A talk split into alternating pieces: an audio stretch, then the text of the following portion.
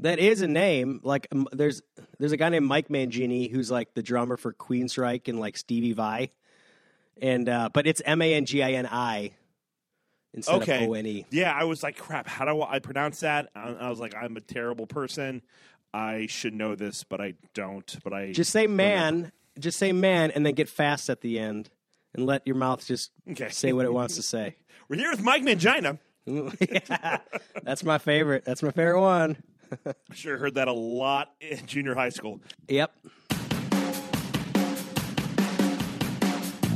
Cool. So, uh, what we're gonna do is this is gonna be a little bit different. Uh, we're gonna uh, start off by just because we suck, we really suck at like interviewing and stuff like that.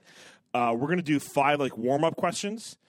Uh, there are no like right or like wrong answers. It's just kind of like whatever you want.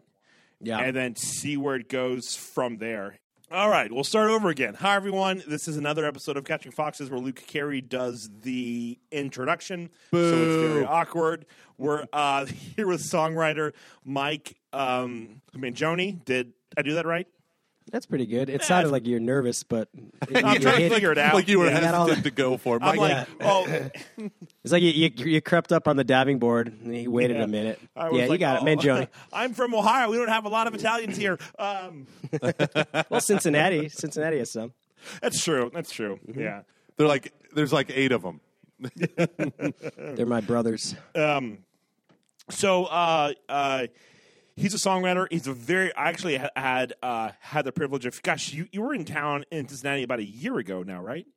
Yeah, it's been a year. right. Mm-hmm. Yeah, that is crazy. Uh, you did a great, great job there. Even more fun was the bar. Was the bar afterward because you were gone for like we were all like hanging out, and then you were gone, and you were like evangelizing some like dude at the bar, and I was like, Yeah. way to go. I don't. I I just immediately like went into I'm in like off work mode, so I'm not doing that.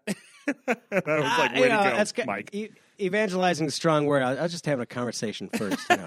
You were like, screw those people. This guy's this guy's way more. we uh, had we had mutual friends. We had mutual friends in theater. Oh, that's right. Yeah, Yeah. that's that's right. There you go. Yeah, so, yeah. all right, um, we're gonna do with uh, because we've gotten enough complaints that we're terrible at at like interviewing people, or it's all just inside conversations. Um, which is fine by me. Uh, we're going to uh, try something brand new where we're going to ask you just like five like warm up questions here. Can and they're just kind of like fun things, and there is no like right or wrong answer. You can go ahead and lie. No one cares. Uh, okay, so Okay.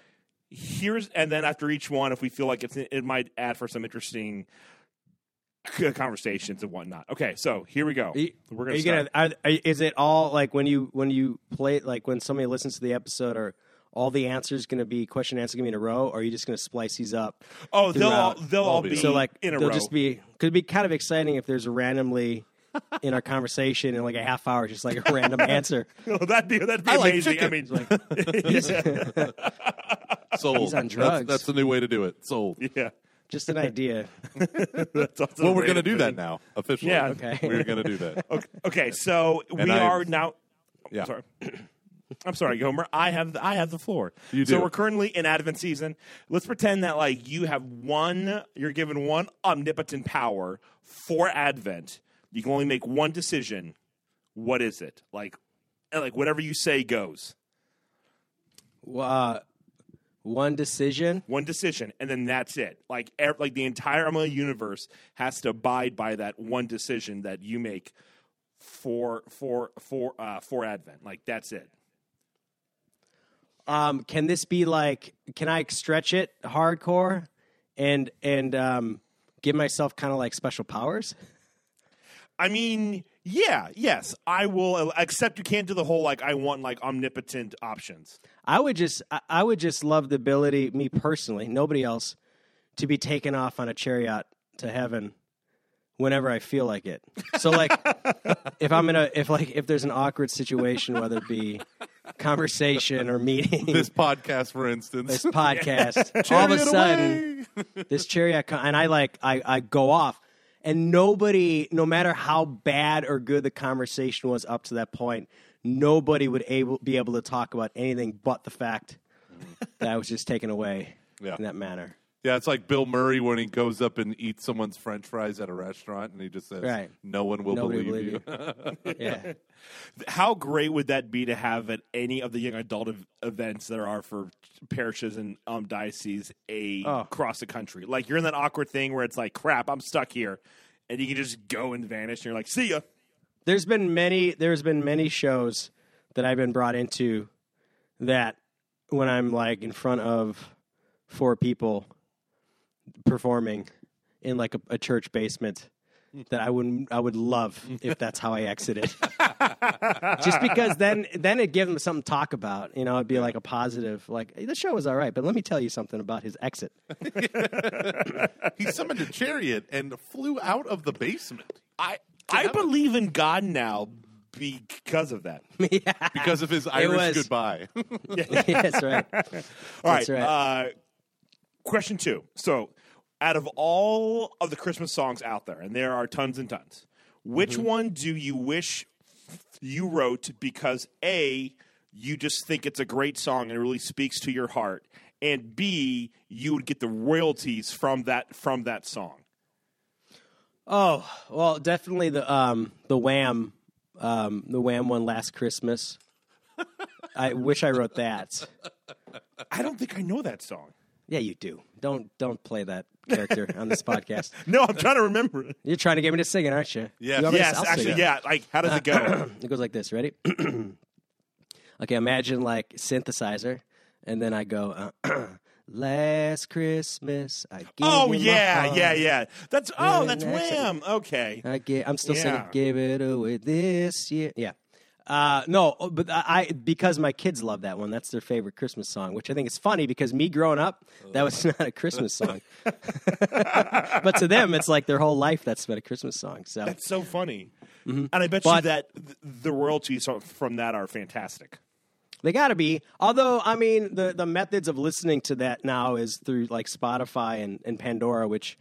I don't know if you've heard, but the royalties there are You get one trillionth of a penny. Yeah, it's pretty bad. Isn't it like three hundredth, like three hundredth of a penny, like Mm-hmm. point zero zero three cents? Oh, that's more. There's more zeros than that.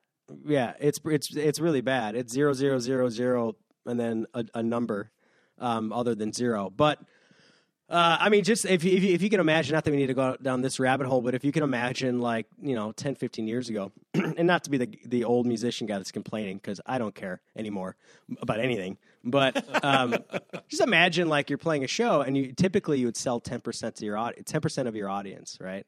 So you can be walking away with double what you're making in your in your guarantee, or you know, e- equaling your guarantee and doubling your your walk away. But now those numbers are that's why like everybody's increasing merch so you got like keychains and hats and belt buckles and cozies and stuff like that but yeah i mean it, the the royalty checks from that stuff is like tiny. So i always say if you're gonna buy one of my if you're gonna not buy one of my records and you're gonna stream it that's totally cool but i just want to have an agreement that for at least two weeks you're gonna play my station nonstop and the volume can be down but just play it nonstop and i'll get five dollars. So Spotify Spotify pays zero point zero zero six to zero point zero zero eight four per stream to the holder of the music rights, but holder can be split among the record label, producers, artists, and songwriters. Yeah. All right, here's the deal. You ain't got no staff, no time, and certainly no budget to make creating compelling content for social media in any way a priority. So, what do you do as a Catholic parish? Probably what most parishes do, and you just copy and paste things straight from your bulletin page onto your Facebook page. Man, that ain't no way to live. And yet, all the millennials, Gen Xers, and even grumpy, fussy baby boomers are online like 24 7, which means your church can be online like 24 7. And they don't just want you to have a presence online, they want it to be good. Like, like really, really good. That's why CatholicSocial.media exists. You subscribe to them, and they hook you up with daily social media posts that you can personalize for your parish without their like logo all over the stuff. You know, like when you illegally pull stuff from Google image search and it has other people's logos all over everything. Not that I've ever done that. I am as pure as the morning dew. CatholicSocial.media is a Catholic company with Catholic artists, designers, writers, and videographers coming up with the very best stuff for your parish. And you can look like a genius and save time and money. Head on over right now to try.catholicsocial.media. Apparently, the design nerds over there are big fans of catching foxes, and they created a free trial with the discount code FOXES for you just to try out their stuff and see if it's a good fit for your parish. That's a free trial with the promo code FOXES over at try.catholicsocial.media. Special thanks to catholicsocial.media for sponsoring this show. So, like, mm-hmm. Um, so way, way, way back when I used to work at a record label, like ten years ago or so, and like you would have a like producer, and they would get and they would get like points on the album, which of course you're aware of this, but for anyone who isn't, like it's where they get like a dollar per record or something like that, or like you know, however they're um, so they would um, make money off of like you know each of the record that was um that was um that was sold. Is that like how has that changed for like like producers? Like because that's got to really hurt them. Well, they still imagine. have that. They still have that system, but it's not really relevant anymore. Now, it's not just like units per sold. Now it's also digital sold. Okay, okay. They have points on digital and also points on on licensing. So if I was to make, you know, with licensing, not gosh, not to bore you guys with this, but you make money up front for the use of a song, and then you make money on the back end, the mailbox money, which is like the royalties, right? And that's how like like George Michael's estate is still making money from that song. That's the back end. Um, so they would get a percentage of the front end, right? Of like if I get a thousand dollars for you to use a song up front, then they would get three percent if they had three points. You know, so they still do that. Actually, that's funny you said that because I just got a a call from my last producer who was like, "Hey, man, just." He actually called me and and emailed me and then texted me. So I'm like, oh, something's up. it's a, he's a little too friendly trying to reach me, and he's like, hey, just wondering, you know, if I just listened to the record, loved it, man, good job, it's so great, we did a great job, blah blah blah. Hey, by the way, I haven't seen any royalties from the points, you know, and I'm like, well, that's because it hasn't made money. so there you go. hey, uh, and I'm sure this like isn't him, but it's like, hey, I uh, have to go buy more cocaine now. Uh, where's my royalty check? Well, you know, and that's Which in the '80s, all the time. Yeah, and that's yeah. That's the thing, man. Yeah, I don't. I never mind. I gotta like. I can. That that's a dark hole if you want to go down that one with me. I'll, mental note. Okay, We'll uh, save that for for uh, Easter, leading up to Easter. question three: Best and worst concerts you have ever attended. best and worst concert I've ever attended. Uh, the best concert. There's there's. Do I have to say? Because I have. I've, I've had this conversation many times. This is like in my my wheelhouse of things to talk about with people. Um, so I have a couple best. Can I give you a couple? Oh yeah, sure, absolutely. You know, ironically, my first concert was George Michael. No joke. That's amazing. Yeah, that is There you Yeah. go. George Michael Faith Tour, uh, Alpine Valley, nineteen uh, something. But um, so the best concert would be a tie between Tom Waits, the last time he came through at the Chicago Theater, uh, was stunning. Um, the most surprising best concert where I just kind of got a ticket, showed up, and was like knocked off my feet was the Black Crowes because I'm not a Really? huge fan. Yeah, I'm not a huge fan. I, I respect all that stuff, and Yeah. it was something. There's something to do at, at Marquette. We'd get these free tickets. You know, you pay ten bucks uh, for two drinks, so pretty much you're paying a ten dollar ticket with two, two free drinks. And I walked in, and they they uh, they blasted into uh, Remedy, and it like blew my face off. And the whole show is just 100. percent So that, um, and then uh, uh, there's been a couple good U2 shows in there. Good Springsteen, but I'm going to stick with uh, wait the Waits and uh, then the surpriser, Black Crowes. But the worst concert would have been probably, and I wish this was not the case because I'm a fan. so I'm not saying this because I don't like the group, but Run DMC. Oh, really? Really? Yeah, yeah. The the show was just um, it never took off. It was it was so start stop the whole time. Uh, it was really uncomfortable. Um, it was like a bad vibe. I don't know what was going on. And then uh, they concluded by saying, "We're not leaving the building until every every autograph is signed out front. So pick up your merch and we'll sign it." And then you wait. We went out and and they left. And then like people people got so angry that they started like tipping stuff. So and then uh, Jam Master Jay got shot like a year later. So Oh it was just a weird. It's a weird Yeah. time. Why? Why even say that? Why even make that announcement if you have no plans on hanging around? Well, what happened? Like, and what what was the look on their faces when when they were told they can't do that? We're not leaving until every autograph is signed and or they ask us politely to leave. I mean, like they could have just said we're signing autographs, but the fact that he literally said we're not leaving until everyone is signed, it was almost like it was a joke. He's like, now, like check this, check this out. We're, let's leave. let's see what happens. crazy- yeah, what's the craziest thing that I can say right now? We're gonna sign everyone's stuff. It's like some kind of weird comedy bit. Yeah, That's we're dangerous. doing- We're doing, what you can't see is that I'm giving you all a nice, a nice like subtle wink right now. yeah. Um, No, I have crossies. so um, you used to have a podcast, right? I yeah, and Or you technically it's, I still still kinda do. okay, so because I remember we um, talked about this. So Yeah. like, um, okay, so very very quick, what was that podcast about?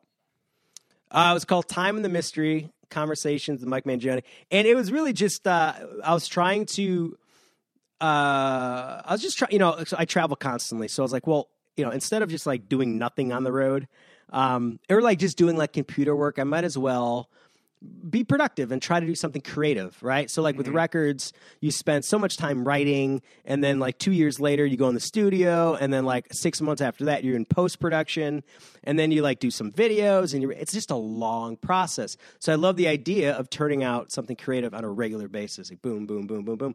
And so I thought, well, what, when I travel, then why don't I reach out to people that like? First, I'll start off with people I know, you know, and just sit with them. People like public figures, people that are that for for their occupation have to get up in front of people and somehow create a connection and inspire them. You know, whether they're musician, actor, athlete, whatever. And so I I started doing that, and really what I was trying to do in a very like subtle way was tease out because a lot of these people are not of any kind of faith background but I was trying to tease out the real the, the truth that they are in their occupation to in some way bring them and the people around them closer t- to something bigger. I, I I think it's you know I, it's God right. They're trying to understand, connect to God, and their work is trying to be like an outreach to understand them their their their life in that the who am I, what am I, where am I going, and so it's like they're reaching out to the cosmos through their occupation. And uh, what I found was like with everybody that I was talking with, I was always kind of like trying to drive that car and get in there. And um, everybody, I, I had a conversation. I'm trying to think if there's anybody. I had, tw- I had 30 conversations, and each one eventually got to a point where they were admitting that they were, you know, they're trying to trying to make a connection, both with the with their with the person in front of them and with something bigger. Um, some of them were obvious, like Matt Maher who. I I had once, and that was an obvious one because he's like very, um, Yeah. you know, he's vocal about his faith. But like even people like um, like Sh- uh, Sean Daley, in Atmosphere, he's, Slug, a rapper, and like he even like you know we got to this point where he's like, you know, I'm trying to give people, uh, uh, I'm trying to give make people realize that there's, it's not like a silver lining, but a, like it's a purple lining. It's like it's a it's a it's a silver lining with dirt on it. Like I want people in the ground to know that there's hope. And then it's funny, like the next week I interviewed Archbishop Naumann of Kansas City. And I'm like, what, you know, I, I'm getting to that point with him. And he's like, I'm trying to give people hope. And like, that for me was such a victory that like Sean Daley's slug of atmosphere is doing what he's doing for the same reason as Archbishop Naumann. And I was like, man, if number one, if like, if like secular people listening can see the heart of Archbishop Naumann, but more importantly, if like stingy Catholics can like mm, yeah, see the yeah, beauty, the beauty of Sean Daley, who they would have written off like right away. Uh, to me, that was the victory. That was the whole point. That's cool. So then, this is like question four. So out of like all those people that that you had on the podcast, or people that you have done uh, that you have done concerts with, or who were you surprised by? Like this person's awesome. Like I did not expect this because like you know everyone always um talks about like who was the douchebag or something. Like who's like one person that you have met or um talked to? You're like that that guy or girl was like surprisingly fantastic. I did not expect that.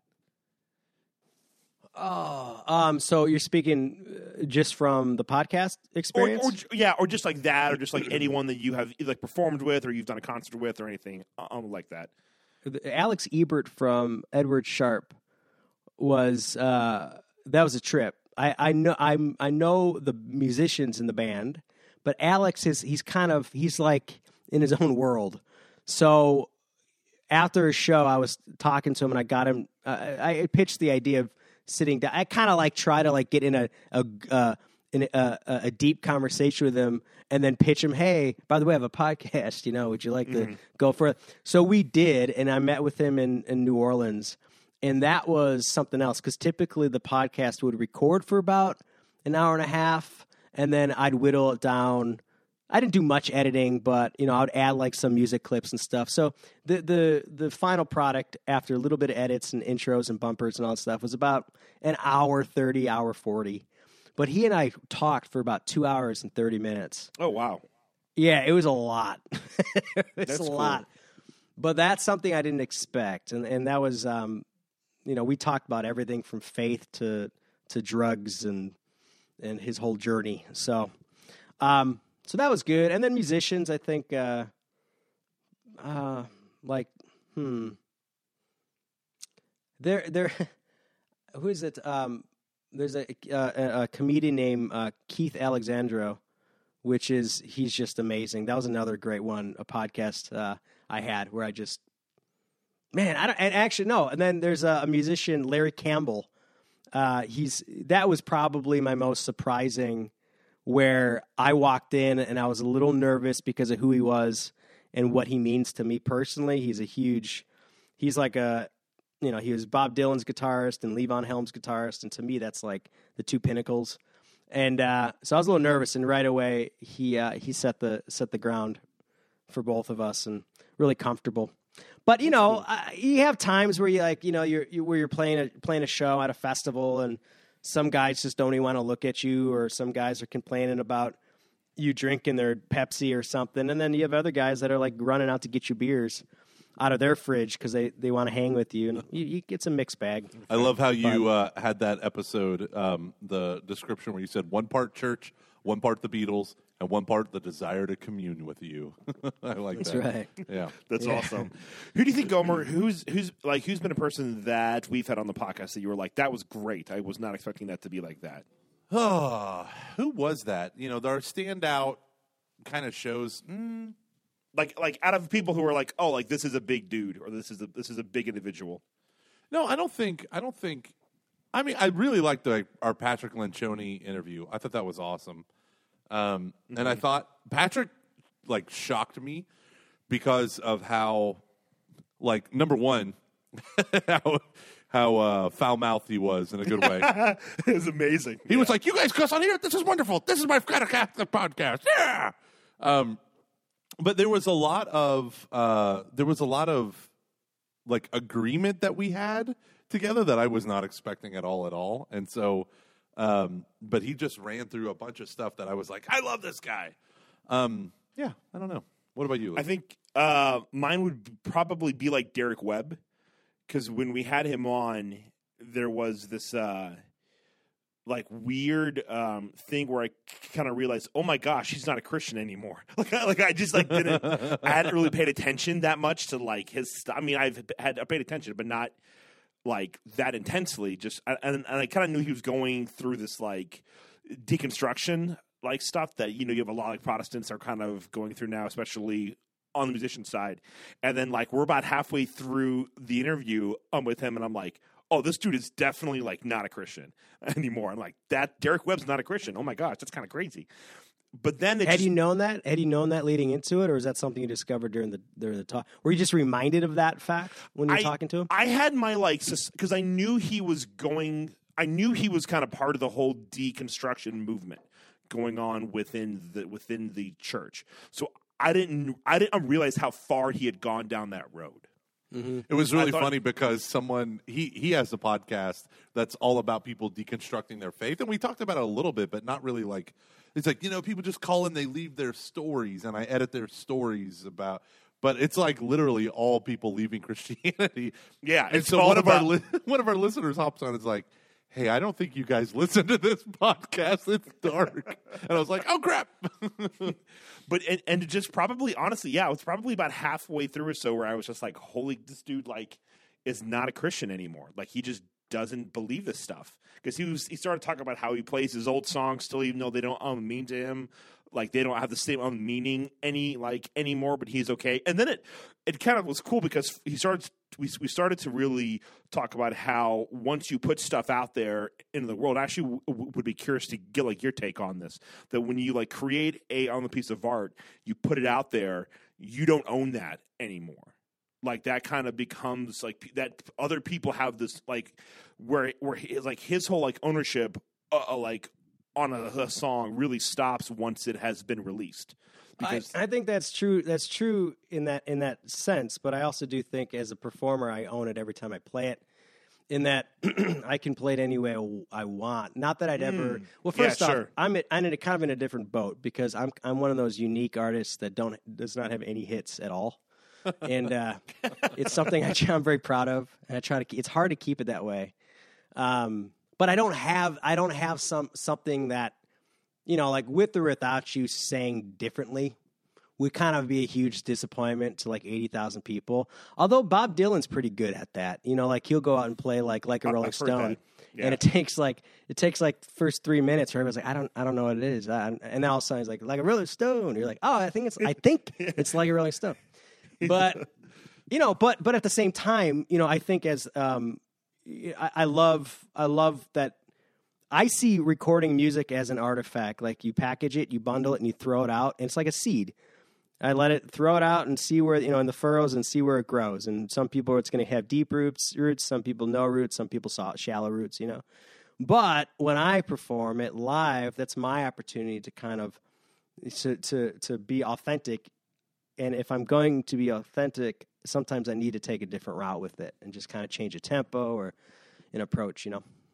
so do you put your like do you play it in a way that that it, the um, meaning of the song is relevant to you or is it about what you want to get across in that moment or is it No, kind of a bit of both it's both It's both. Yeah. I mean, I don't. First off, I don't remember exactly the the meanings of songs. You know, you kind of write them in a in a fog. Uh, at least for me, it's like a, a piece of marble. Not that it's a, a masterpiece or anything, but like you know, it's a, a it's a it's a metal, and I work it down. And even after it's recorded, I don't totally understand sometimes what it meant to fully shape into. I have an idea. That's not always the case. Sometimes it's very clear, but sometimes like it isn't until like it's recorded and it's playing back to you, you know, like a year later, you're like, oh my gosh, like that was that that's really that's what that's really about. And I think that's kind of a neat way as an artist if you allow the you know, not to get like too Catholic and heady, but if you do truly try to have a good intention in your art and allow the Holy Spirit to work with it, it can kind of use even when you're not totally aware of what you're trying to do, it can kind of use that yes to to form something that is beyond you. Um, and and and then I come around to it eventually. Eventually, I'm like, oh well, okay, that makes that's better than I could have done if I was trying so hard, you know. Um, but yeah, I mean, it's important then then when performing. So I, I got into that tangent because, uh, you know, I don't told like my album Tenebrae came out in 08 and people are like, "What does that song mean?" I'm like, uh, "What's it mean to you?" Yeah, you know, like I, I don't because I I don't remember. Uh, I have some ideas, and and when I play a song from that record, you know, there might be a few lines in there that are really resonating with me at that current point in life, but I can't. There's no way I can possibly play a song from 2008 from the exact same place that I was in in 2006, 2007 when I was writing it because you know I've changed so much. So things resonate differently, and your it resonance is like wood. You know, it's like a guitar. Like the the strings vibrate, the air inside the wood. Uh, if the air inside the, the sound hole vibrates, the wood vibrates. As the wood gets older, it has different resonance. It becomes richer. It becomes a more pure sound. It gets better, right? With guitars get better with age. So, uh, what resonates with me as I get older is not the same because I'm just a different hard piece of wood. I'm an aged wood. I'm an old wood, I'm like an old ship. that's a really interesting way to look at that because I think um like there's there definitely are some songs that as I've gotten older I um actually there are, I would say even like certain albums that you know to just resonate better. Like I found that um stuff that has because like you know you have your songs that you like when you were in high school and when you were in college that uh like just mean the world to you because they were like you're you're a sponge That's And- when music saves your life. yeah, at that yeah, time. yeah. Like I played two songs at at um, my wedding. Well, I I, I didn't uh, play it, but I had like um two songs uh, played off of like a side band. This this like one band's like side band that I'm just obsessed with. And I'm like, when I was 18, this meant the world to me, and it's the only thing that I can have playing for my communion hymn. Because it, like it's the only thing that makes sense, and I don't care that no one else has ever heard this.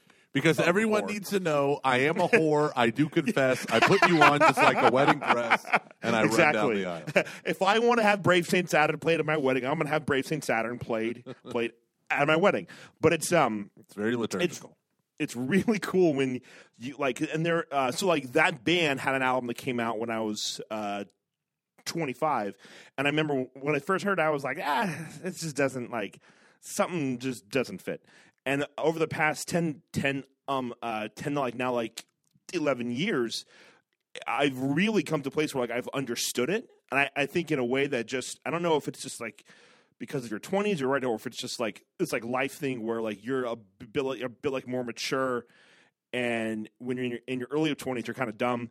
And I like I couldn't understand it. Like like perhaps there's just no way that I could really understand and I know I just think that on the I think I think that like art is really really interesting in that way how certain stuff sticks how certain stuff does does not stick and how certain things just take a lot of time to really understand Absolutely.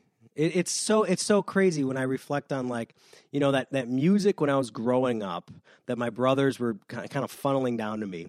That music has a place in my heart that it will never be removed. Like I personally, I think you what U two is doing now, I can't I can't I can't stand right.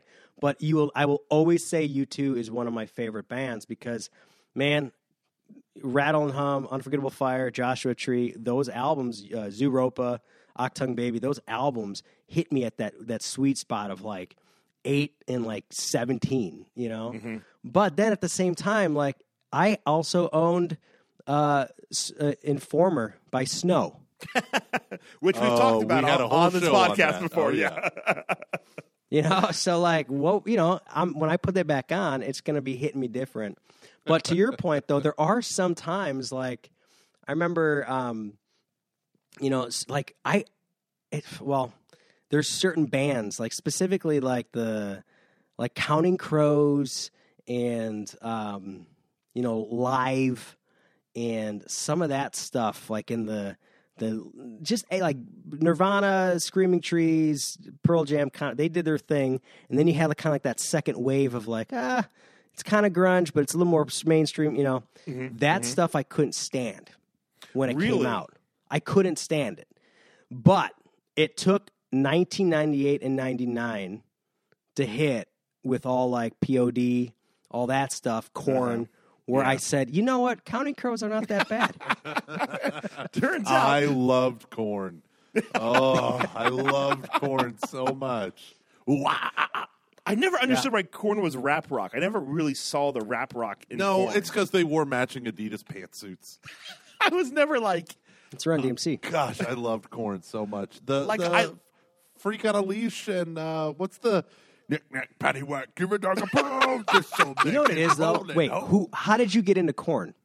How did that happen for you? My older brother, my older antisocial brother, introduced me to him, Okay, and he 'Cause was I had a- into that whole genre of music. He had a buddy that was in a band that played like scream core, rap core, whatever you want to call it. and was he like? Was he showing it to you, or was it just filtering down to you by nature being brothers? Uh, Like, was he sitting you down and saying, "Listen to this," or what? no, no, no. listening Bro- to it? proximity. Yeah, just okay, being brothers. okay. My college roommate was a Korn fan. And so he was always sit like we'd have moments like drinking nights where we'd sit down and be like, okay, you do one, then I'll do one. You do one, I'll do. And it was like Korn and like you know, Enya. just- I, I yeah, and then I'd be like, how about this? Uh, this is a great Tim Buckley song. It's really going to lighten things up.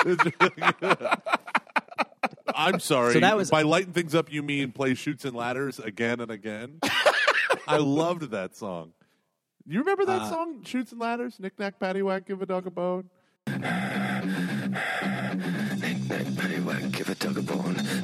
man came rolling home. Knick-knack, paddywhack, give a dog a bone. This old man came rolling home. Knick-knack, paddywhack, give a dog a bone.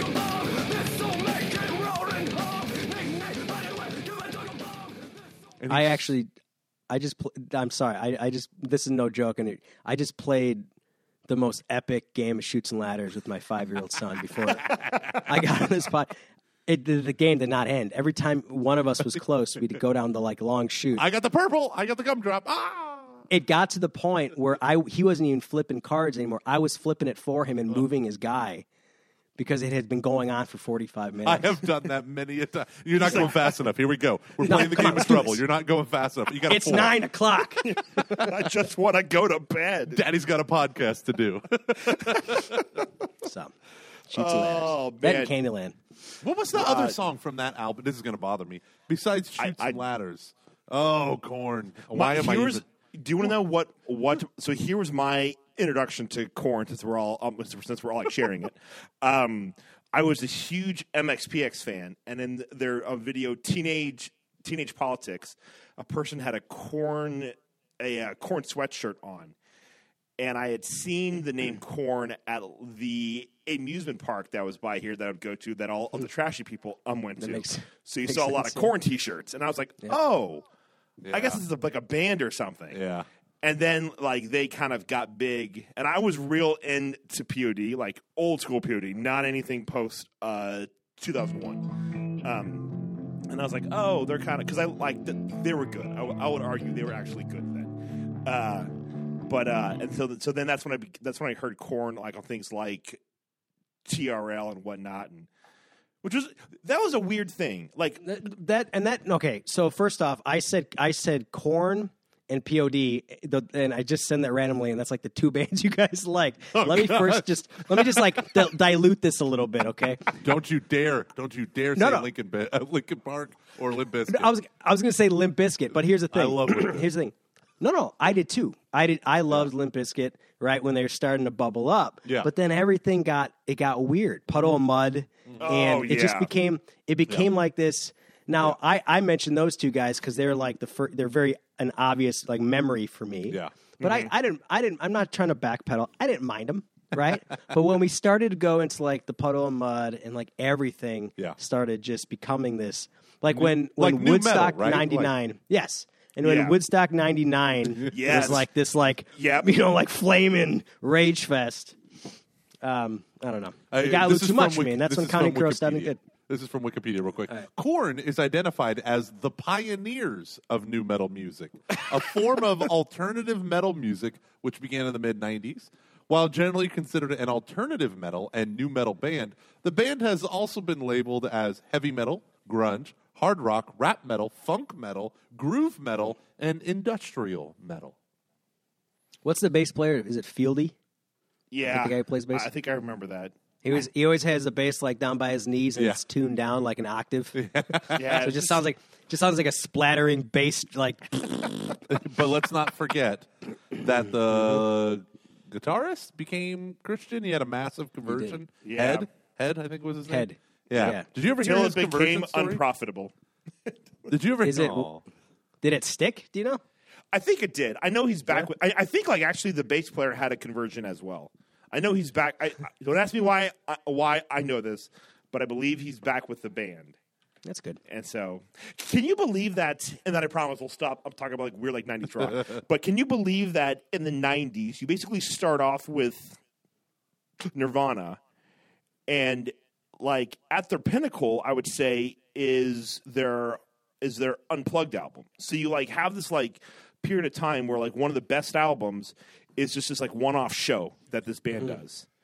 And this this like beautiful creative just like it's this it's like a you know that time period it, it's like it's it starts off so good and then it ends with boy bands and Korn.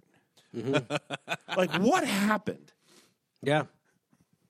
What happened? Beautiful. I, feel free to answer that anyone because i don't really i mean i don't understand like what happened well, I think that's really where you have the growing. I mean, you've always had it, but because there was a multiplicity of gatekeepers, and then you slid into the MP3 era of Napster and LimeWire, you started having a massive stratification of pop culture, right? Like pop culture was no longer these, you know, we, I don't know if we'll, eh, I don't know, but like everyone was into the Beatles. Everyone was into, you know, like these set things. And now it's like there is so much at our fingertips that you're into what you're into. And it's not like one shared high school experience. It still is super pop, like Taylor Swift or whatever, but I feel like it's so stratified that you have pop culture being both Korn and and boy bands. Although isn't Korn a type of boy band, a bad boy band? Um, I'd say bad boy. yeah. It's like a bunch of AJs. Yeah.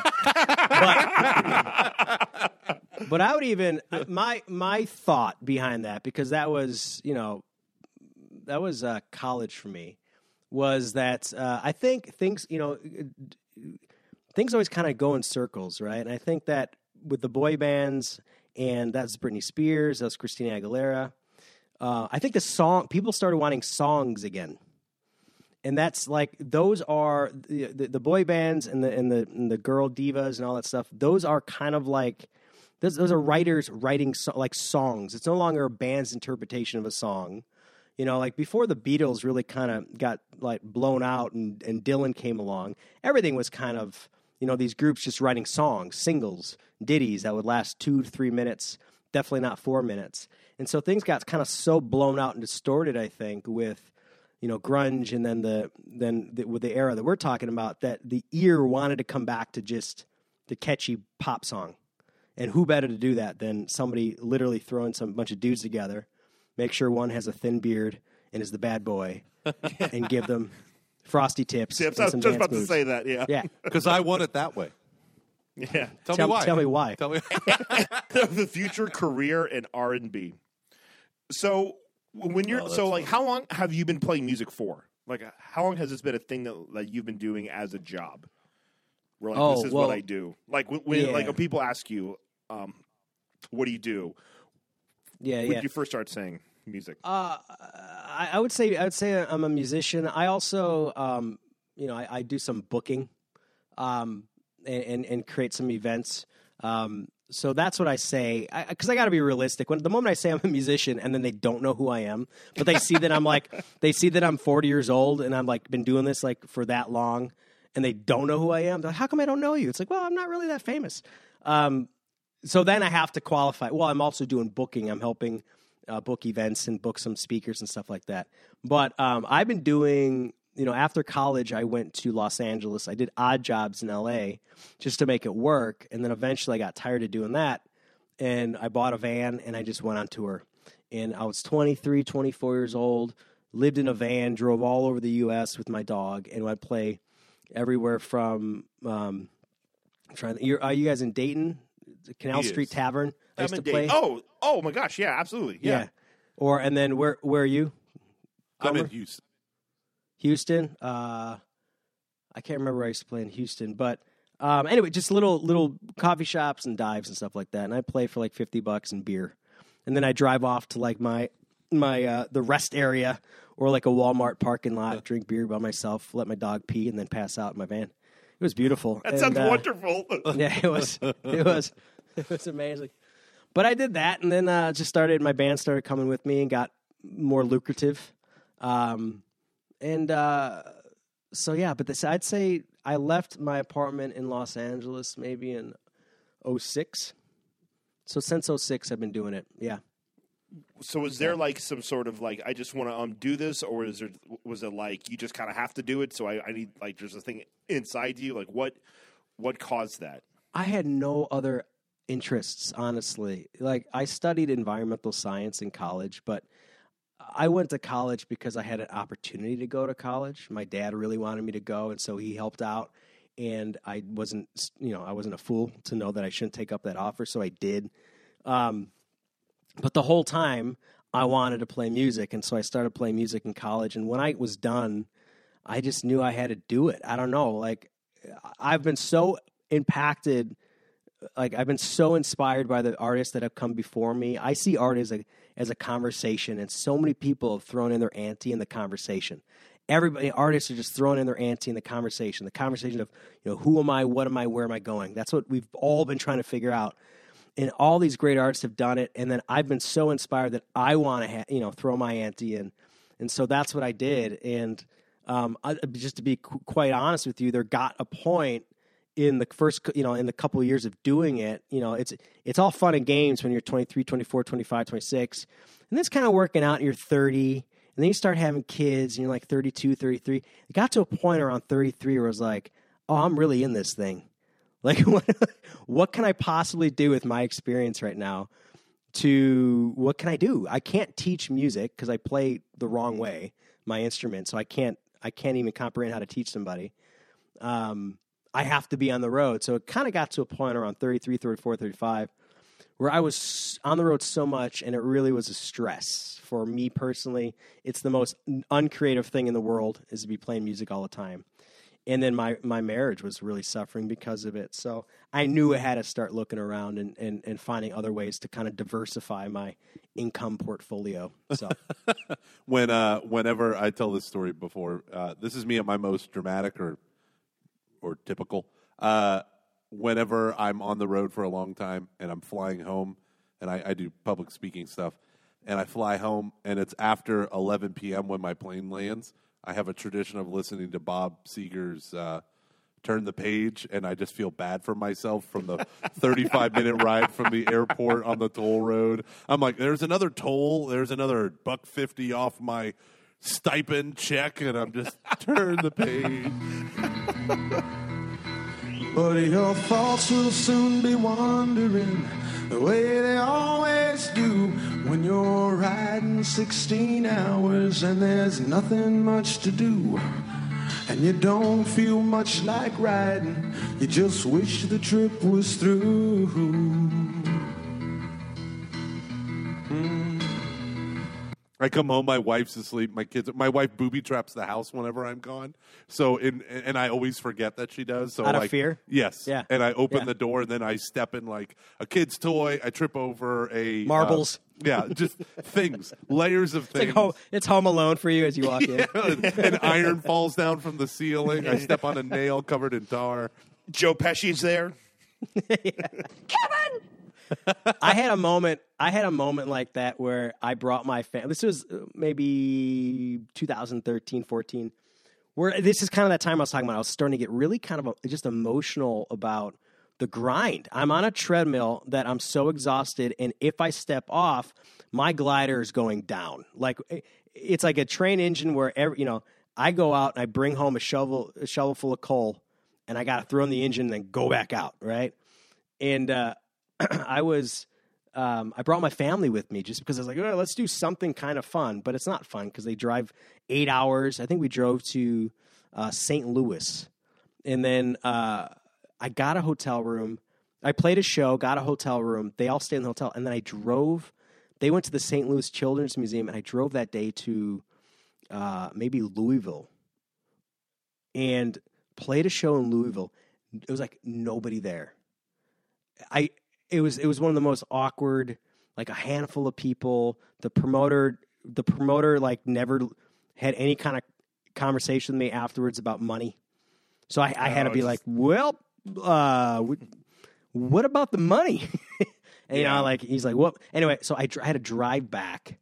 And i remember opening up the door and my my family who got in the car with me and put themselves through this were all passed out in beds. You know, like kids passed out like sideways and sprawled out. And I was just like looking at them thinking, what the hell am I doing? Yeah. To myself and to my family. What is this? And then I booked a whole nother tour after that. and did it all again. Because I And I promptly people, forgot because the money is good. like I don't think people really understand like just how much work it takes. I mean, it's, it's a it's a really really hard job. It's a you know it's it's something where it, it takes a lot of work and it's a lot of time. Anything anything that really involves the arts to try to do it at some type of um, a level where you're uh, where like this is my job, like this is um, what I do. It takes a crap ton of work.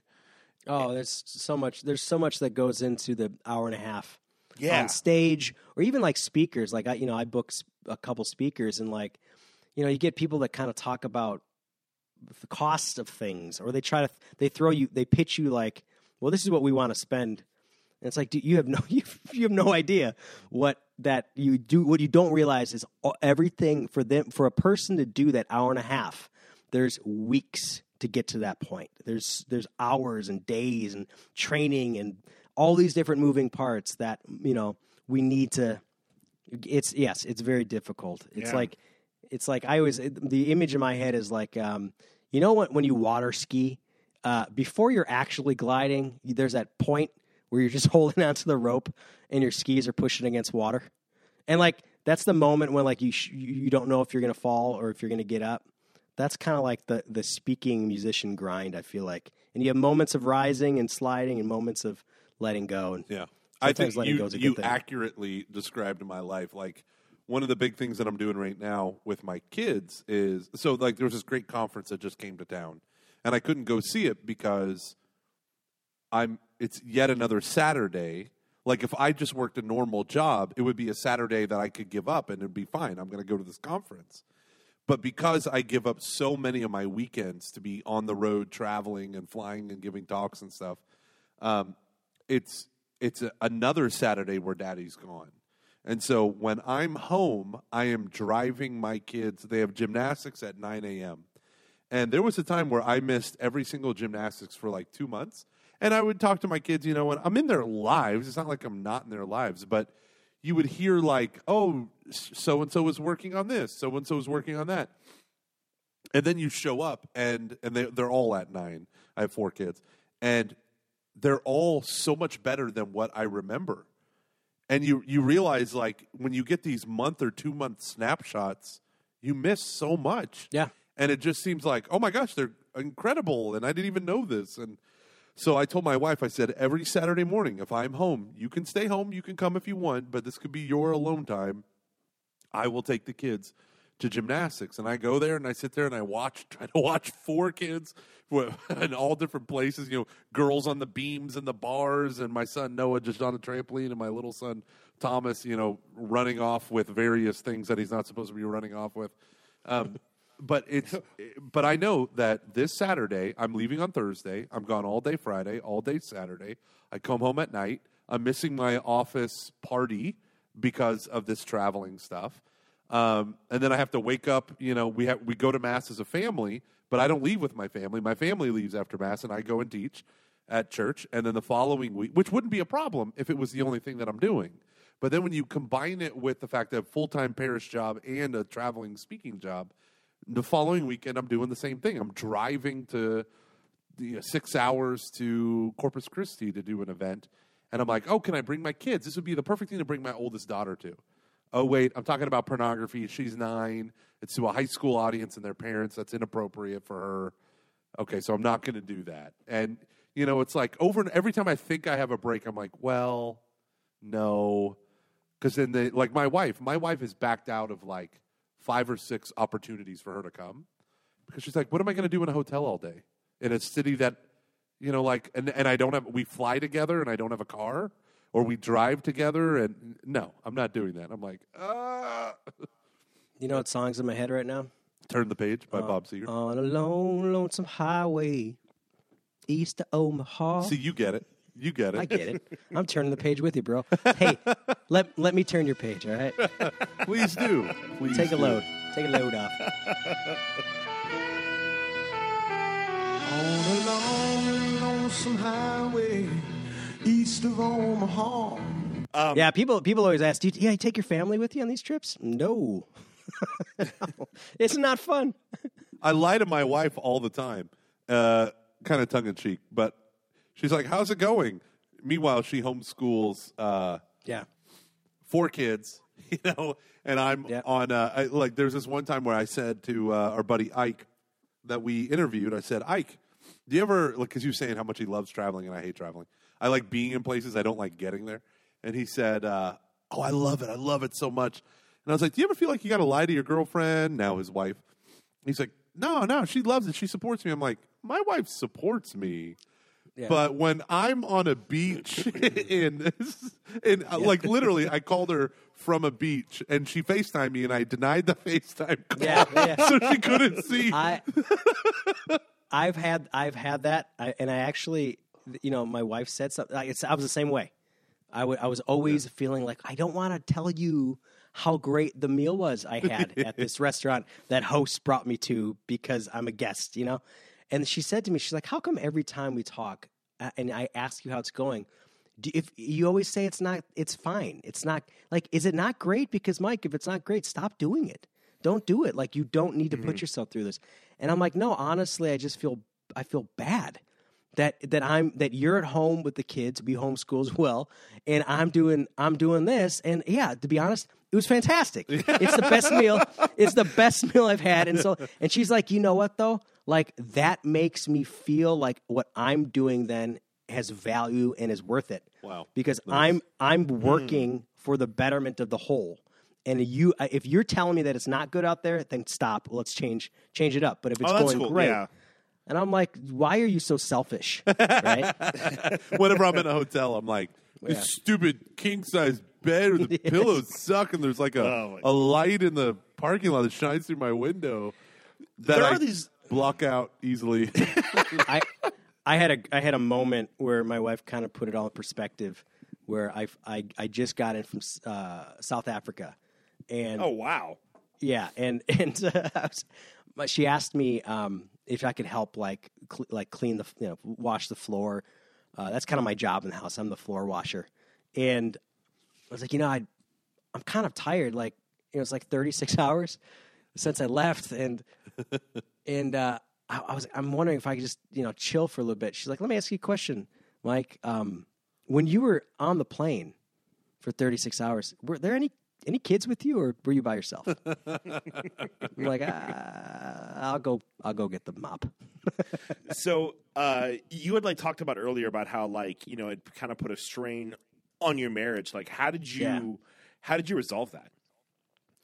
Well, a couple things. Um, number one, I, I really assessed what was worth doing because every yes is a no to other things, right? So I really assessed what I was saying yes to.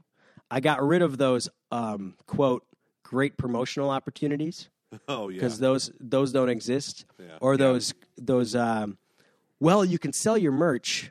Yeah. You know, like that's always a, the qualifier. What's the what, what's the budget? What what are we working here for money?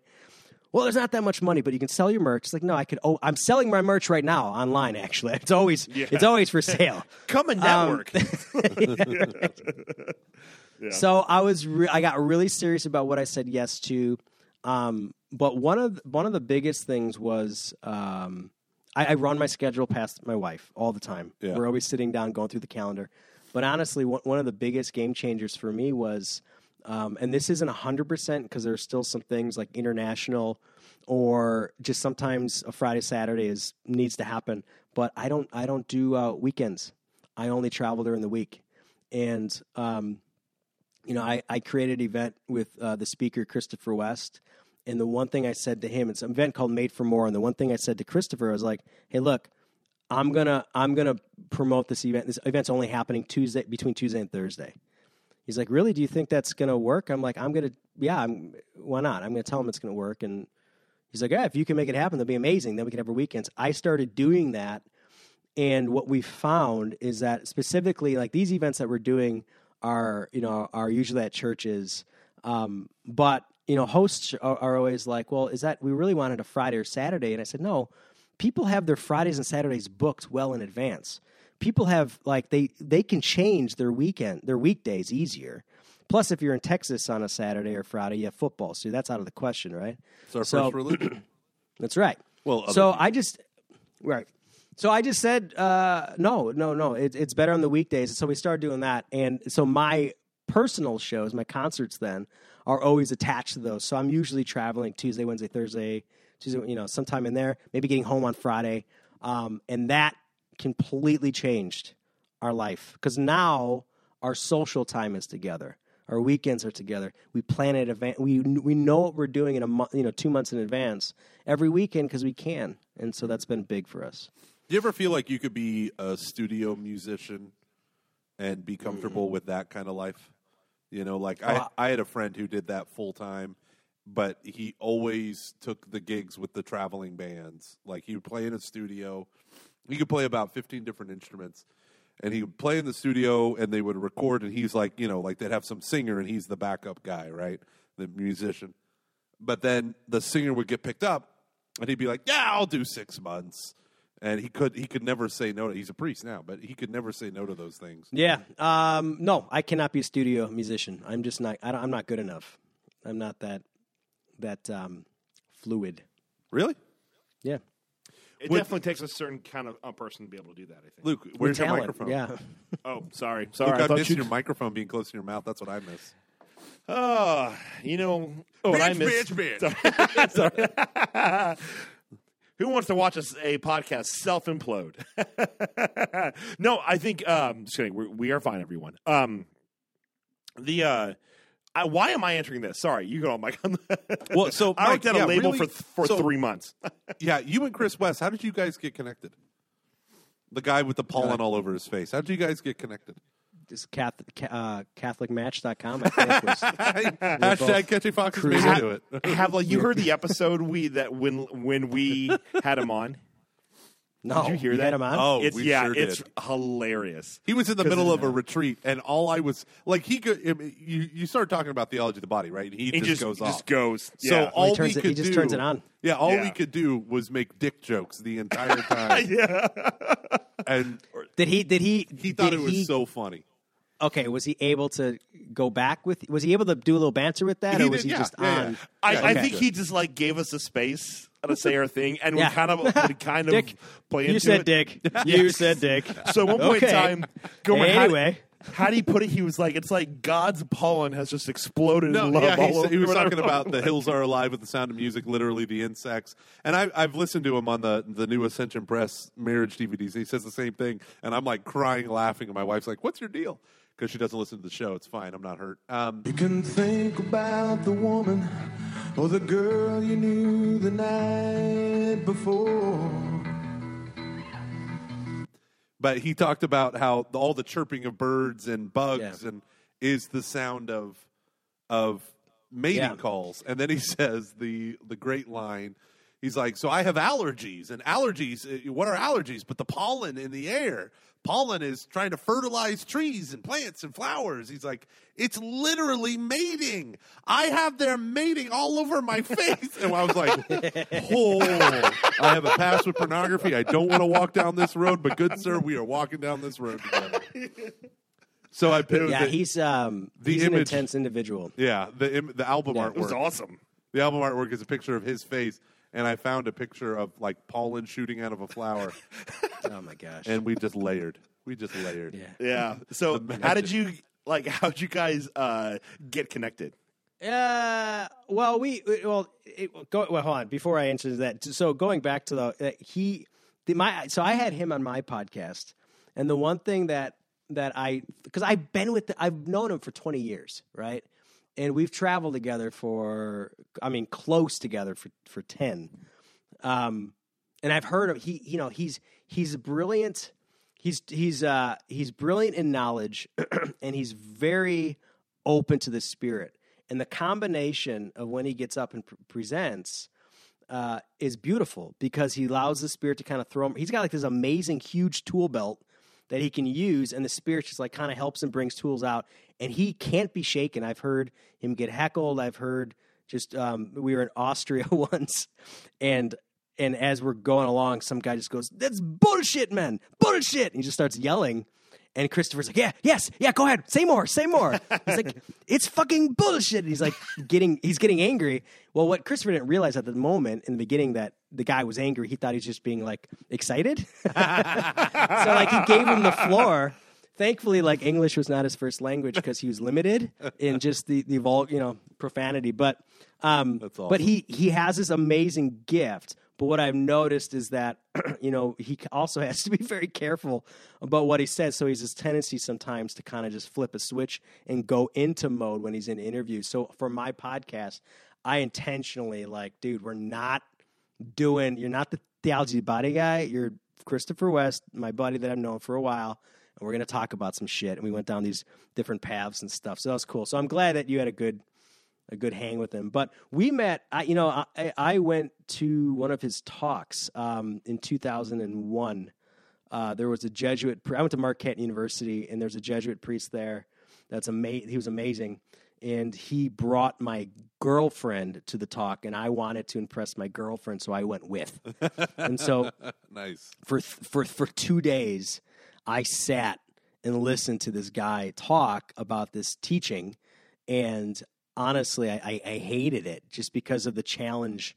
It was it was it was putting forth truth, and behind that was the gigantic challenge that it was going to take for me and change that it was going to take for me in my life.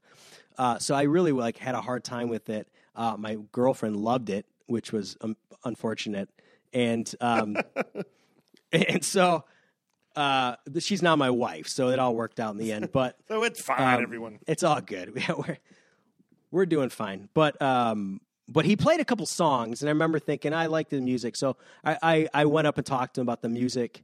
He asked if I, who I listened to. I said Bob Dylan and U two, and then we ended up uh, hanging out afterwards and just playing music. Became friends, and then what, what was cool was was uh, I had just released a record at that time, and I gave it eventually gave it to him, and then I had his book, so I was really coming to my faith through his book. Like that's how I was really getting to my into my faith, specifically through theology of the body. That's awesome. Uh, so his his like his book, and then he had this this uh, DVD series that I was doing with some students at Marquette. It was really bringing bringing bringing me into my faith for the first time in my life because um, CCD didn't do it. I don't know why, but it just didn't work. And- Confraternity of Christian Doctrine fails again. Yes. But at the same time, he was loving the music. So the music was really like uh, stirring him. And we then connected after and we confessed our, our love for each other's work. And then we uh, talked about, well, wouldn't it be fun to do something? We started talking about beauty, art, transcendentals, uh, beauty as a, as a resource to help bring people towards God. And you know what if we start doing events that kind of incorporated not just speaking but artistic elements? And so we tried it in uh, nine, uh, 08 uh, in australia. That was our first one. It was really uh, choppy. You know he would talk i would play talk play talk play. But it worked. And especially worked because a lot of the music was kind of written out of the influence of getting into my faith. Um, so it just had these themes that really were dripping with pollen bringing it back. And- bringing it back. Nailed the landing on that one. like Good that? job. I am impressed. I'm I very imagine it would be like like Matt Maher when he first started, and one of his songs on the first album was transubstantiation. I imagine yours would be like something like Eros and Agape. Do it That's exactly- whoopee in the back. That's right Yeah. That's what it, you know, that yeah, and that Word for was. I would literally just take his book and I would just play guitar and I'd read every other line. And then I'd remove every other word.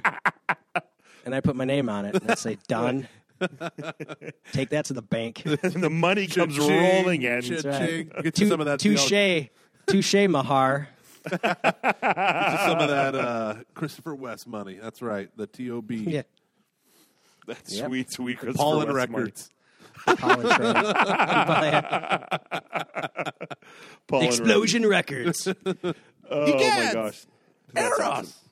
So then, um, so like, wow. So you guys have been doing this now for uh, ten years. How do you um, uh, Keep like- going? Yeah, yeah. Like just like how, do do you you not give maintain up? that relationship? yeah, yeah. How do you not just cry yourself into a corner, realizing Yeah. that their prime years have passed you by? What, how do you deal with that? Well, I mean, bourbon is off is awfully forgiving Like, when it Never meets mind. you. I love you. I love this.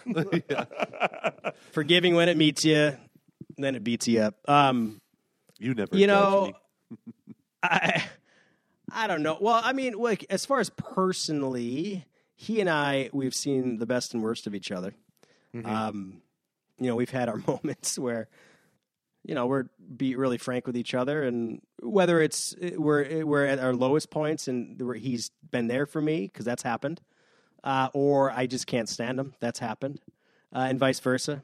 But the one thing that is is net, the one thing though that won't ever change is that I I deeply love him as a brother, and I and I say this to people when we get in conversations about Christopher, and I'm going to say it to you that I have never met somebody that has walked that walks the walk more than that guy.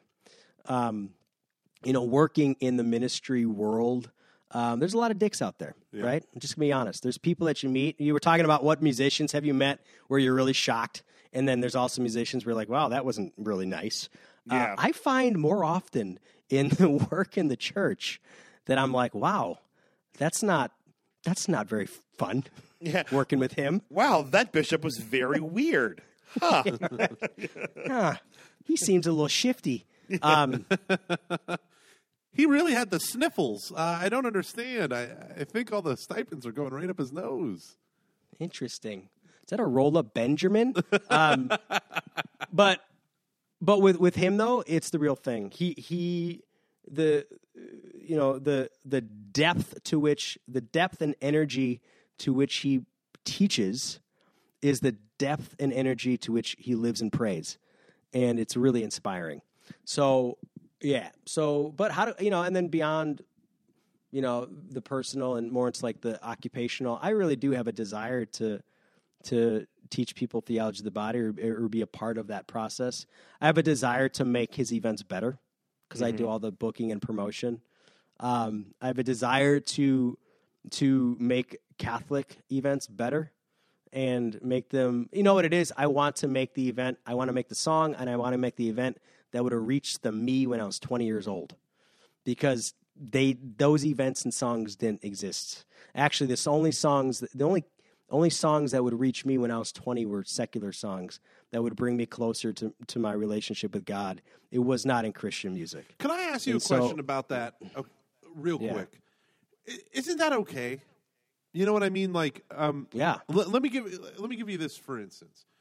I feel there's so much pressure to make the Catholic version of dot dot dot. You know what I mean? I Like- hate that. I can't stand right and i think we all Right. share an allergy with that like and and when we hear podcasts that we love oh we should you know i could do that and do the catholic version of, like it's such a it in a, in a way it's a lazy approach to creativity like here's that thing out there i'm going to do the catholic almost a knockoff version of it um, imitation is the best form of flattery too but um there's this element where i like I feel I feel like the we're trying to create a too much of a bubble, or I fear. You know what I mean? Like I feel like the mu- music that stirs you can only be religious music. The the things that you know, like the I don't know. I, I've just been processing this lately because everyone wants the church and whatever that means to them to be 100% of everything. And there's this element where, like, for instance, in this one school, they don't allow any secular music at all. And they don't allow any Protestant music at all. And they, they don't even let you talk about it. And I remember thinking, like, but people can have, like, powerful experiences. You want to know why? Because God is bigger than those lines, right? And and going like I I completely I think it's dangerous if you're not teaching people to see the sacred in the secular world, then you're not properly preparing them to be in the secular world. You're preparing them to be in an Amish Catholic society where they close themselves off in a bubble and they only mm-hmm. exist there and they're afraid to go off anywhere else. Like we need to be able to see God in everything. And I'm not saying that that means everything is then great. We should accept everything as being pure and beautiful and of of of you know of, of unholy. But everything is is is a, is, is you know the it's all God's clay, right?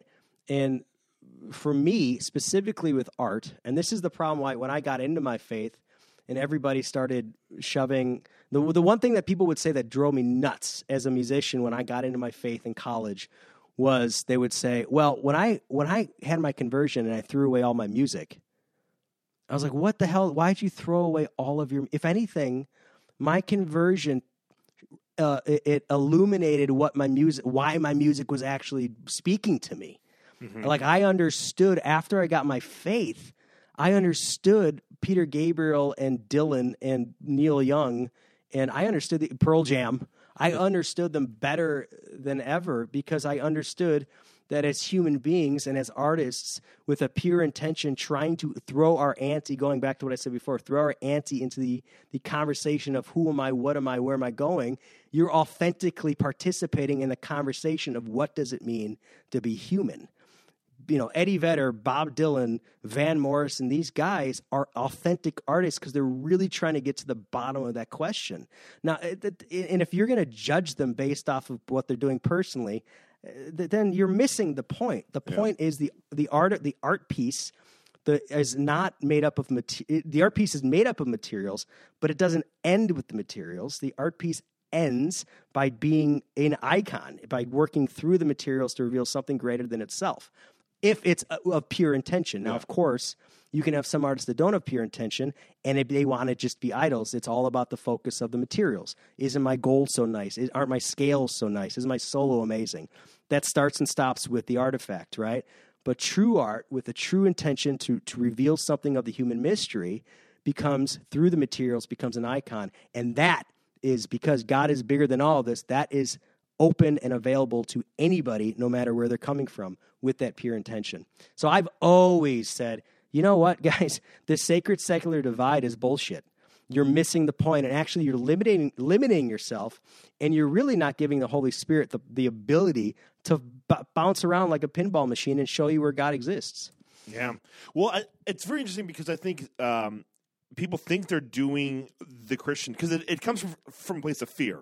It's fear. right? Yeah, Out of yes. fear of like perhaps um, like fear of being exposed for being wrong, fear of maybe I don't have as much like faith as I think, or or or my own um, faith isn't like it's just I'm not as it's weak or something um like that. Mm-hmm. And the weird thing is when you because I, I haven't done that, but I've been around it enough, and I've been close to it. You know, especially in high school, I was very much in to Christian music, but the stuff I was into was more about the community. It was more um, Christian punk and hardcore and ska and um, things like that. So that's much more about um, community than it is about like a safe haven or anything um, like that. That's very that- that's kind of I don't like I I, I wouldn't even say so. Anyways, but my point is that I think like to really understand art through through the Christian lens, that um, means you have to understand what's going on. That you're trying to get to some like some type of wisdom, or you're trying to like extract um, wisdom from what's going on here to really understand what this thing is. And what does that have to do with the person who is creating its faith? Like, like, like, like, why is it so important that they're this upstanding individual? And it's Yeah. it becomes more about the tech. They care. They actually care about the technique as opposed to what's actually being made, which is, you know, actually very secular to do when it's all about the technique and is really um, robs it of its Christian essence, which is like its truth. So be like you, you um basically take this art, this piece here, you rob it of its of it like of its um of its truth because you care more about how it was made.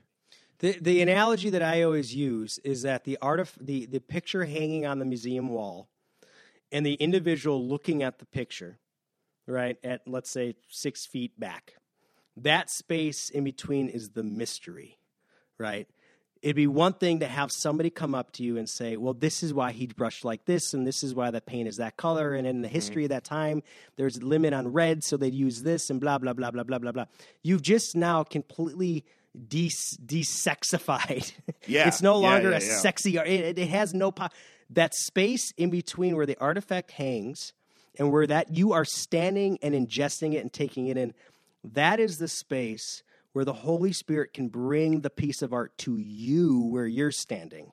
Not you need to go up to it to understand it. It brings it to you. And when art is taken in and brought to you at your place in life, at that place in time, it resonates with you in the way that God wants it to. That's why a person that is not a practicing Christian can create something that is truly beautiful that can re- resonate and tell you something about yourself and about your faith that nothing else could have done because the holy spirit can use that that truth to meet you but when you need to when you need to explain everything away. It's like when people's you know people people say um, you know um, can you can you can you play some songs and then explain them? Well, it's like if I explain them, then I'm I'm telling you what these songs are to me. I'm not telling you. I'm not allowing you your authentic experience of the song, which is to take it in and have the spirit work with you and help you hear it the way you need to hear it. I've had many songs that hit me a certain way and I love it and then I hear like years later the artist explain where it came from and it like ruins it for me cuz I'm like, "Ah, that's not what it meant to me." Like, you know, Who Let the Dogs Out was a pro it was a, a intense Absolutely. you know connection to I literally felt like metaphorically there were dogs in me and they were let out. I didn't know And you, I was like, you I, really wanted to know. They the nineties are fantastic. this will never end. yeah, literally, I have referenced that song probably 15 times in the last two weeks because I just got a puppy, and uh, Yeah. everyone says, "Hey, I'm gonna let the dogs out," and I go, "Who? Who? Who?" And literally, everyone in my family, including the four year old, rolls their eyes at me, and I just go away to the corner. Yeah. That's That was like me that was like me this week but with Thong Song. hey kids, look what Daddy's wearing. I'm the hip cool homeschooling dad. I'm wearing Said thong what? what? What? You just walked into a room. Thong song. Thong Song. Goulet. Dumps like a truck, truck, truck. Ooh, let those little dogs go. How funny, man! That is so funny. I just watched The Sound of Music for the first time, and they were singing uh, "When the dog bites." Ouch. Ouch. when the bee stings, I'm, I'm allergic. allergic. and I would say that during the thing, and the kids were cracking up, but then they're not as big Will Ferrell fans yet. That's awesome. So, um, like, who, like, what are some artists right now that uh, you're hearing? You're like, holy crap, this is this is really good. Yeah. Like, this is really hitting me hard. Like, who's new? Who's new? Yeah, Well, um, the he's not like new new, but I think but what Boney Bon Iver's approach to music, I think, is pretty remarkable. He, rem- he reminds me of um, Peter Gabriel and how the songs are just sonic landscapes that even if even like some of his lyrics too when you when you when you tune into his lyrics you're like oh that's actually not that great. But like in the context of the song you know uh, they really kind of elevate. So i've been impressed with like specifically his live live stuff. Um but you know like another like band um i mentioned like Edward Sharpe those guys specifically the lyrics i think um alex is really onto some some stuff uh, that is is really profound. I had a moment in the podcast with them when he was like describing his approach to um, to to being to live performance and trying to find. He's like, I'm really just trying to be open and see, be like see the people and and respond the right way and be open to how I should feel. I should respond in meeting people and communicating with them. And as he's talking, I'm like, you mean just being open to the Holy Spirit? He's like, well, no, I mean, like, I'm trying to, and he's like struggling, and then eventually he's like, okay, yes, yes, open to the Holy Spirit. I'm like, I mean, that's what I call it. So, Yeah. but but he's he's one of those guys that um, is so right there. He is so right there. He just, it, and it's almost like he uh, to admit it would be against, you know, too much against his prides or something. I don't know, but I mean, that's not new. They're they're like, oh wait, but besides that, man, I because I'm writing a new record, I've really been just going back to my like the band, like my oldies, the guys that like get me through, like the band and and and Dylan. Um, there's a guy named Daniel Lanois who's been he's like one of my Mount Rushmore artists that is just up there. Um, so I'm kind of in a phase of of swimming in what I know inspires me. So I'm not on the hunt or on the prowl. But is there somebody I should check Uh, out? I don't know. Uh, Lizzo, good stuff. Yeah. Good stuff. She plays the flute as well. Okay. no, I'm just kidding. Yes. no yes. idea. Flute. Um, I've actually been really into. Um, there's a band called The Antlers. They're uh, it's like Brooklyn indie band that I really I've been really digging. I don't know what their lyrics mean. I just love the sound of it. So, Right. uh, You guys are so But if- cool. You guys are so cool. it's okay, Gomer.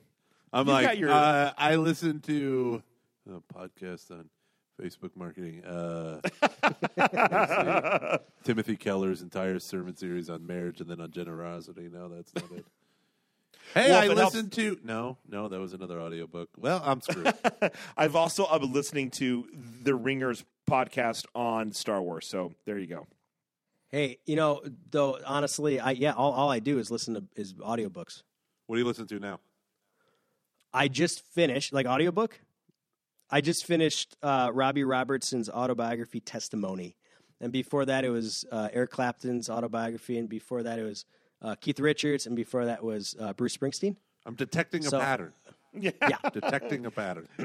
Although I'm doing the the Screwtape letters are the next is the next audiobook for me. And Yeah, and hey. just look, let me mind it just so you know in between those were have been spurts of Thomas Merton and Teresa of Avila. Oh, sure. So- yeah, sugarcoat it. It's fine.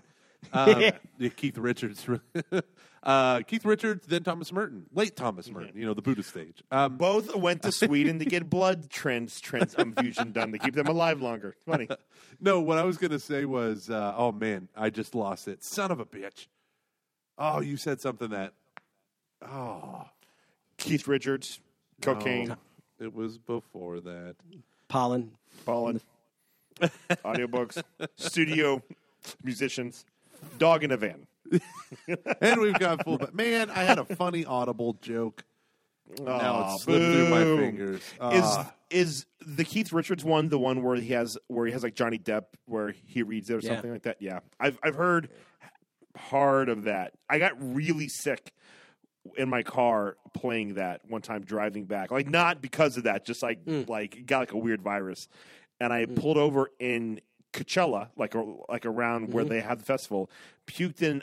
Uh, a where was I? Like De- one of those like rest Bush. stops, and then like tried to check into a hotel, did then like went outside and just vomited profusely, and was like, "Holy crap, I'm gonna die," and then went to bed. And I never picked it back up again af- after that. So Oh, that's fun. perhaps it's time. And you probably look like half the people in Coachella. Puking your guts out. They're hey, like, "This is No, weird. so- It's not happening now." But this guy is clearly like coming off of some drug. He's on Molly or something with the uh, pukes. I Yeah. remembered. I remember what I was going to say. There you And- see, see what I did? I told I told my puking story, and And it, Luke, you Coachella. brought it. You breathed new life into it. It was when you said uh, Screwtape letters. Now, Mm-hmm. the dude from Monty Python, uh, which uh, the really famous one, he John Cleese? Yes, thank you. John Cleese Yeah. recorded Screwtape letters, and Really? he goes Oh, really? full out. And you can get it on YouTube for free, but it's all chopped up. Yeah. Is that an audible? Uh, I don't. Let me let me check what we're talking. Because I, but- I just I just spent a credit on it. I don't have to.